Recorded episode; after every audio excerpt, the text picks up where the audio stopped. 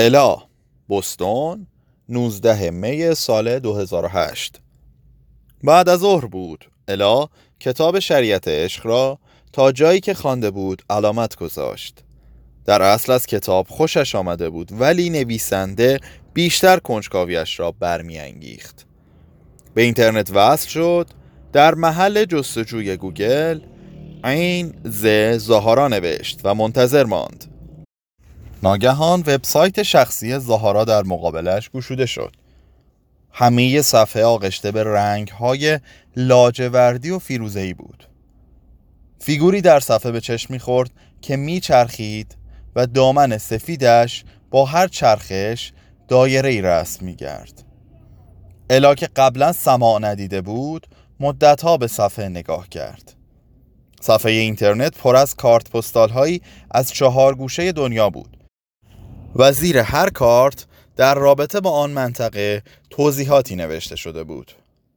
الا موقع خواندن این توضیحات سه چیز دستگیرش شد.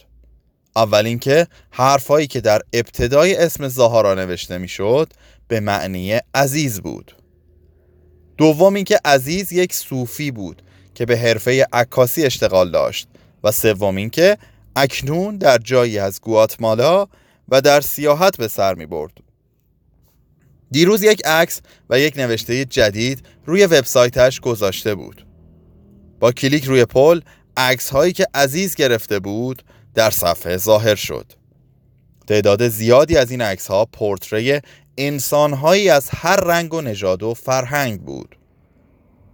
برخلاف تفاوت عمیقی که بین آنها به چشم می‌خورد، همه این انسان‌ها در نقطه‌ای شبیه به هم بودند. در هر عکس حتما نقصی دیده می‌شد که گاهی این نقص ساده بود، مثل یک گوشواره یا پاشنه یک لنگه کفش، و گاهی ترسناک مثل یک انگشت یا یک دست و پای کمتر.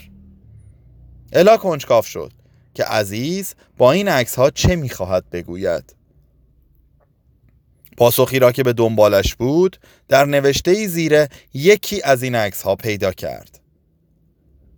هر که می‌خواهیم باشیم، در هر جای دنیا که زندگی کنیم، همه در جایی از اعماق وجودمان حسی مبتنی بر کاستی داریم، گویی چیزی بسیار مهم را از دست داده ایم و می ترسیم نتوانیم آن را بیابیم. اما اندکند کسانی که می دانند این کاستی چیست. الا صفحه وب را بارها از پایین به بالا و از بالا به پایین نگاه کرد. با کلیک روی هر کارت پستال نظرات عزیز را خواند و در انتهای صفحه آدرس ایمیل یافت. عزیز زهارا ادساین جیمیل دات کام. این آدرس را در گوشه‌ای نوشت. زیر آدرس شعری به چشم می‌خورد. ای کسی که در خود گم شده ای، نمی‌دانی جسمت مزار تو شده و تا زمانی که نفست را نشناسی، نفست تو را مدفون خواهد کرد. با خواندن این شعر حس عجیبی به الا دست داد. گویا همه چیزهایی که در وبلاگ شخصی عزیز زهارا بود، همه عکس‌ها، نوشته‌ها و شعرها برای او انتخاب شده بود. این فکر می‌توانست به نوعی بیانگر غرور باشد، اما نمی‌توانست مانع این حس شود. نزدیک غروب خسته و مانده کنار پنجره نشست. همزمان که خورشید در پشت سرش غروب می‌کرد، بوی کیک شکلاتی داخل فر همه خانه را پر کرده بود. شریعت عشق در مقابلش قرار داشت، اما ذهنش چنان آشفته بود که برگشتن به رمان دشوار می‌نمود. چقدر مسئله در ذهن داشت. مدام در اندیشه برنامه‌ریزی روز بعد، هفته بعد و سال بعد و آویزان کردن کاغذهای یادداشت در اینجا و آنجا بود. اساساً نمی‌توانست لحظه ای را که در آن حضور داشت درک کند. با خود گفت شاید وقت آن است که من هم قوانین خودم را وضع کنم و در جایی بنویسم چهل قانون زنان خانه‌داری که در یک نقطه متوقف مانده و از زندگیشان خسته شده‌اند. اما این حرفها نه تنها لبخندی بر چهره او نیاورد، بلکه حالش را بدتر کرد. سرانجام گوشی تلفن را برداشت و بعد از کمی تردید تصمیم گرفت کاری را که از صبح به آن فکر کرده بود انجام دهد. به دختر بزرگش تلفن کرد. منشی تلفنی جواب داد. جانت عزیزم، منم مادرت. زنگ زدنم به اسکات اشتباه بود، میدانم، اما باور کن قصد بدی نداشتم. من فقط... کلمات در گلویش خفه شد. کاش قبلا حرفایی را که باید میگفت آماده میکرد. با گذشت هر ثانیه از اینکه زمان کمتری برای صحبت کردن داشت، احساس فشار بیشتری میکرد. بعد با یک برخورد غیر منتظره جمله‌اش را به پایان رساند. جانت، به خاطر همه چیزهایی که اتفاق افتاد متاسفم، اما اگر بدانی چنان چنان بدبختم که... ضبط متوقف شد. الا بی آنکه بتواند حرفایی را که زده بود باور کند، همانطور بی حرکت ماند. چه اتفاقی برایش افتاده بود؟ آیا واقعا احساس بدبختی می کرد و از چنین حسی اطلاع نداشت؟ اگر این یک اعتراف به شمار می رفت، از بیانش پشیمان نبود. بیشتر از پشیمانی حس کلافگی داشت. کمی بعد چشمش به کاغذی افتاد که ایمیل عزیز زهارا بر رویش نوشته شده بود.